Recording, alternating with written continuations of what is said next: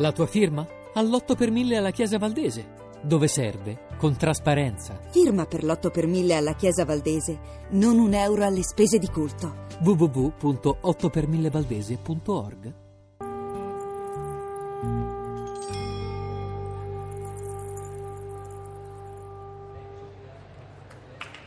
Sacataca Trio, che bravissimi, bravissimi che ci accompagnano in questo primo pomeriggio in diretta dal 29 Salone del Libro. Dunque, noi abbiamo sentito parlare nella prima parte di questo pomeriggio di patria, di scrittori che reinventano la patria e abbiamo sentito anche parlare di case perché Nuccio Ordine ha citato molto spesso i Buddenbrock. Ecco, i Buddenbrock sono uno di quei romanzi dove la casa come luogo di appartenenza, come luogo di ascesa e anche decadenza della famiglia, ricopre un ruolo fondamentale. Ed è proprio di case che andremo a parlare ora, case in letteratura, case reali in architettura, case del passato. Tre i nostri ospiti, Luca Molinari, Luca Molinari che ha scritto Le case che siamo per nottetempo, eccolo, e che verrà present- è stato presentato già alle 15.30 in sala blu da Michela Murgia che è con noi.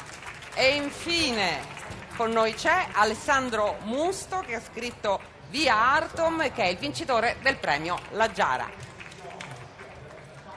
Allora, Luca Molinari, eh, io sono molto colpita da alcune immagini che lei ha eh, raccontato in questo libro e nelle case che siamo. Ce n'è una che ci riporta alla tematica che ci attraversa, al focus sulle letterature arabe ed è un'immagine, una fotografia famosissima dove si vedono le mani dei migranti che afferrano i loro telefonini e quei telefonini fanno una luce come di stelle in una spiaggia. Sono persone che sono in cerca della loro casa.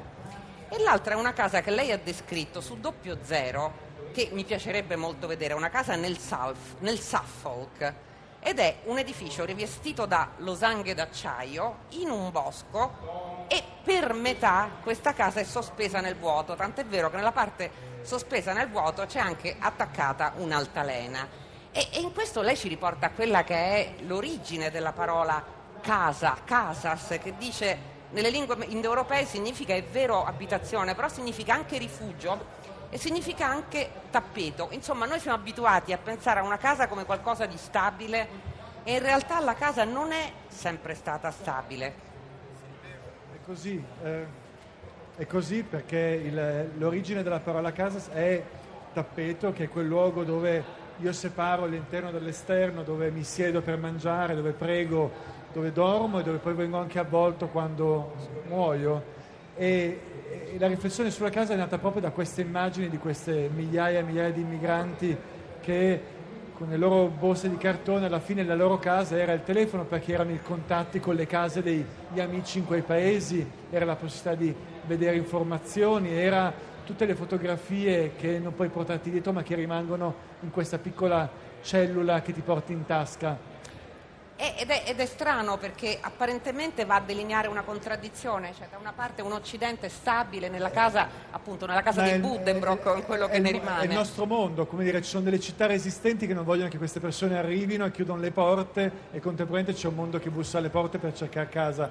E l'immagine che mi raccontava prima nel Suffolk di questa fantastica, si chiama Balancing Barn, come dire la, la, la, la fattoria in bilanciamento, è sospesa su un crinale, è tutta rivestita d'acciaio ed è un'immagine contraria, un po' da Alice nel Paese delle Meraviglie. E sul, sul, sul, sulla, sulla, parte terminale di questa casa c'è appesa una, un'altalena che veramente, veramente ti aspetteresti che arrivasse Alice da un momento all'altro. Ma qualcuno ci abita? Sì, sì, sì, è la, è la, casa di un noto filosofo che l'ha presa, che l'ha, fatta, l'ha realizzata come casa di campagna per la sua famiglia. Sì, sì, ci abita e come, gli piace anche molto piacerebbe anche a me a dire la verità. Michela Murgia, io sono tentata di, farle una domanda personale, gliela faccio dunque, perché eh, pensando a lei e a quello che scrive, apparentemente si può immaginare a una persona, è una scrittrice che sia legata ad una casa, radicata in una casa. In realtà forse le parole che abbiamo citato nella prima parte, gli scrittori hanno casa ovunque e ogni casa dove hanno vissuto la portano dentro di sé, la portano dentro la propria scrittura potrebbe adattarsi perfettamente a lei che su, fe- su, Facebook, questa la vorrei dire, posta spesso le foto dei suoi traslochi ed è impressionante vedere come la vita di una persona come Michela stia in poche scatole. È vero, e la cosa curiosa è una disabitudine, nel senso che è, una costante eh, distorsiva del, nelle mie scelte. Mi, quando scrivo chiedo di essere ospitata eh, in case altrui, non riesco a scrivere nella mia. Per cui alla fine di ogni libro c'è un elenco di ringraziamenti di persone che mi hanno gentilmente prestato la casa per brevi periodi e non sono un ospite invadente, però eh, capita che eh, non ci sia assolutamente relazione tra il luogo in cui io vivo la mia quotidianità e eh, il posto in cui costruisco le storie. Mm, su questa eh, difficoltà di relazione non ho ancora ben investigato. Sento però che mi piace questa sorta di nomadismo eh, se eh, dicevo a Luca poco fa, ho difficoltà a decidere dov'è il mio medico di base, ho difficoltà a capire dove mi devono arrivare le cose fiscali perché non sto mai abbastanza tempo ferma da qualche parte. Ho deciso evidentemente a un certo punto della mia vita che la mia casa sono io. Ecco, però, ed è, ed è bellissima come decisione, mi viene in mente però un'altra cosa squisitamente letteraria. Michela Murgia domenica presenterà una grandissima scrittrice che è Marilyn Robinson. Marilyn Robinson che quest'anno riceve il premio internazionale a Mondello di cui Michela Murgia è questa è la definizione ufficiale, giudice monocratica. Dittatrice. Dittatrice, quindi sceglie da non sola. Non ho dovuto consultarmi con nessuno, ho deciso eh, io. E ha fatto una scelta bellissima perché Marilyn Robinson, noi la conosciamo perché è l'unica scrittrice intervistata da Obama, ma ha vinto il Pulitzer e soprattutto ci ha donato pagine meravigliose. Ecco, in una di queste pagine del suo ultimo libro, Laila, che è appena uscito per Einaudi, entra proprio il discorso delle case, perché Laila è una randaggia è una randaggia che finirà poi con lo sposare per amore un vecchio reverendo e dunque avrà una casa, ma la sua vera casa è quella baracca dove sceglie di stare vicino al fiume dove entra la luce, entra la pioggia, entra il freddo, eppure è, è forse come quel tappeto di cui parlava Luca Molinari. E forse anche come quella piccola Arcadia che si costruì Maria Antonietta fuori da Versailles per liberarsi eh, dei cascami del, del, cerimoniale di corte, cioè il fatto che il luogo, eh, la casa è il luogo in cui ti rappresenti, ma dovrebbe essere anche il luogo in cui ti rifugi. E spesso eh, il modo in cui ti rappresenti non è un posto sicuro, nemmeno per te, e hai bisogno di un altro luogo. Le seconde case che altro sono? Eh, molto più banalmente, abbiamo seconde case dove vivere il relax, perché evidentemente nelle case della quotidianità eh, abita qualcos'altro. Infine, c'è un'ultima domanda che vorrei farvi, la faccio all'architetto e la faccio alla scrittrice. C'è un discorso politico sulle case del futuro, lei Luca Molinari lo affronta nel suo libro, lo ricordo ancora, Le case che siamo, pubblicato da Nottetempo. Gli architetti come dovrebbero rappresentare un futuro mutevole pensando alle case? Questa è una domanda anche per Michela, naturalmente.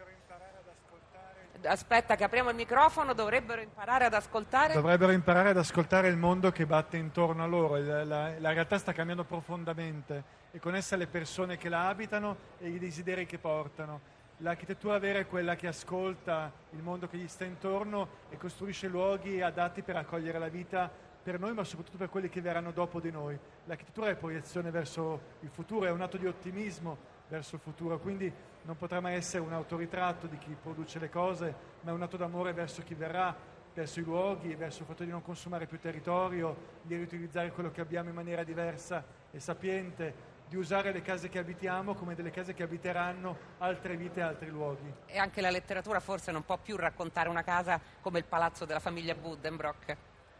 Sì, certamente eh, la letteratura è di per sé una casa, perché non abitiamo soltanto gli indirizzi a cui ci arriva la posta, ma soprattutto abitiamo gli immaginari che abbiamo attraversato nei libri e credo che questo sia eh, uno dei motivi per cui, per quanto stabili possiamo essere nella vita, ogni volta che apriamo un libro torniamo nomadi.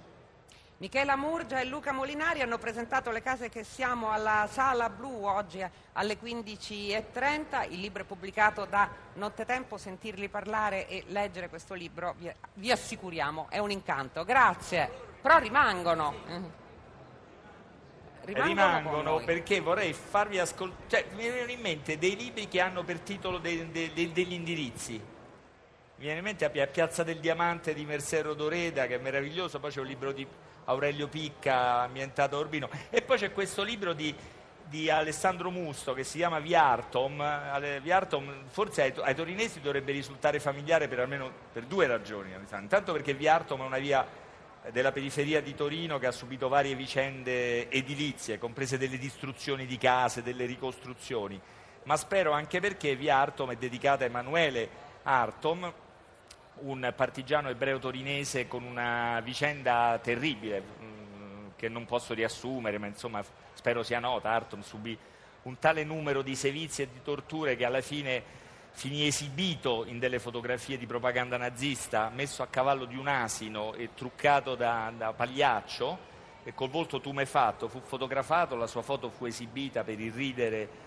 alla, all'ebraismo e fu, poi morì per le torture, tra l'altro fu sepolto da, in tale fretta che la, suo corpo, la tua, sua tomba non è stata mai ritrovata. Eh, Alessandro Musto ha mischiato queste vicende con un espediente romanzesco. Ci sono due ragazzi che si chiamano Fa, eh, Fabio Del Rica, mi sembra. Fabio Del Rica, Fabio sì. Del Rica che non si conoscono ma assistono a Viarto, ma la, nella periferia torinese, alla distruzione di uno di questi palazzi che hanno, sono stati al centro appunto di una vicenda diciamo, edilizia e sociale. Qui a Torino fanno amicizia mentre si conoscono, lei gli propone di andare ad affittare una casa nel luogo dove vive, che è una via del centro di Torino, che è la casa dove abitava Emanuele Artom al centro di Torino. Questo espediente tipicamente romanzesco, no? di una coincidenza, genera una storia molto bella, una storia intrecciata di due generazioni, la generazione dei partigiani, della resistenza di Artom e la generazione dei ragazzi eh, di oggi. Come le è venuta l'idea di mischiare queste due cose e come vivono dentro di lei questi due tempi, eh, Alessandro Musto? Ah, forse la ragione iniziale diciamo, è il fatto che io sono cresciuto a Mirafiori Sud, quindi a due passi via. dalla via Altom che dà il titolo al romanzo. E ovviamente quando ero piccolo non sapevo chi fosse intitolata, chi fosse dedicata. Ancora oggi a Torino il fatto che Altom sia dedicata a Emanuele, un partigiano morto nel, nella primavera del 44, è sconosciuto, è un fatto sconosciuto ai più. A me è sempre, a mano a mano che poi ho scoperto chi era Emanuele, eh, ho sempre percepito che il significato di via Altom, che è un significato molto negativo, di una via famigerata per la delinquenza, lo spaccio, soprattutto negli anni Ottanta, sia riuscita a schiacciare eh, nella memoria dei torinesi il ricordo della persona a cui è intitolata. Quindi probabilmente da questo senso di ingiustizia è, è partito il mio desiderio di scrivere è una storia di, una storia di ragazzi, perché sono i due giovani di oggi che si confrontano con i giovani di allora perché Emanuele Artum aveva mi sembra 29 anni quando morì esatto 29 sì. anni. Nella primavera aveva la sua età quando ha scritto lì. Lei ne ha più di 30 nel io, frattempo. io ne ho 40 tra no, qualche 40 giorno. ho fatto un male i conti di 10 no perché però grazie. no perché so però grazie mille. No vabbè sarebbe stato un trentenne maturo in effetti a osservarlo ora. Senta no lo dico perché l'età è importante per ragioni banalissime. Certo. banalissime non banali che Emanuele che il libro di, di Arton dedicato per me, Emanuele Arton e questi giornalisti, Alessandro Musto ha vinto il premio La Giara. Il premio La Giara è un premio che la RAI organizza per dei giovani autori, naturalmente il concetto di giovinezza è un pochino esteso e, sono contento che insomma, sia stato poi pubblicato dalle edizioni ieri, il premio La Giara è in, è in corso, ora sono stati selezionati credo 42 libri perché arrivano moltissimi, è un premio organizzato tramite le sedi regionali della RAI, quindi in effetti ha una diciamo, modalità di partecipazione molto ampia e per fortuna ogni anno produce dei libri come questi degni della, della, pubblicazione. Continua questa in, relativa ignoranza dei torinesi sulla sorte e eh, la vita di Emanuele Artom? Ma, ehm, secondo me negli ultimi anni eh, qualcosa è cambiato è un personaggio che, che, comunque viene celebrato dalle istituzioni della città. Eh, sono più che altro i, i torinesi a non conoscerlo sì, tanto. Poi questa sovrapposizione a una via malfamata è in effetti un destino abbastanza singolare. No? È un destino singolare. Mm, è stata scelta proprio quella via, forse anche perché il suo corpo è stato seppellito in un luogo non meglio precisato vicino lungo il Sangone, che è un torrente che si trova proprio vicino a Via Altom. E... Stranissima storia, eh, Michela. Michela Murgia vedo che era colpita da questa storia una sventura che non, fi- che non, finisce neanche dopo la morte. Da un lato non finisce, dall'altro per fortuna non finisce lo scandalo di questa vita, no? Perché sono vite che, non, sì, proprio perché non sono mai finite continuano a provocarci. Ogni volta che mi è capitato altre volte descrivo questa foto di Arton torturato e sbeffeggiato, qualcosa si muove in noi. Beh, non... Io era una storia che non conoscevo, eh, infatti, confesso vabbè. di averla ascoltata da te per la vabbè, prima volta. Un... Grazie al lavoro di Alessandro Musto Viarto, ma al lavoro della grande casa editrice che lo pubblica, Rai Ieri. Devo... questo è il palco di Rai, quindi naturalmente sarete, convendrete con me. È casa praticamente, quindi grazie. Sono storie di case e di strade, grazie a a, a, a, Michela Murgia, Alessandro Musto, a Luca Molinari, tra poco sarà qui Henry De Luca se non è già arrivato, Mario Brunello, Gustavo Zagrebeschi.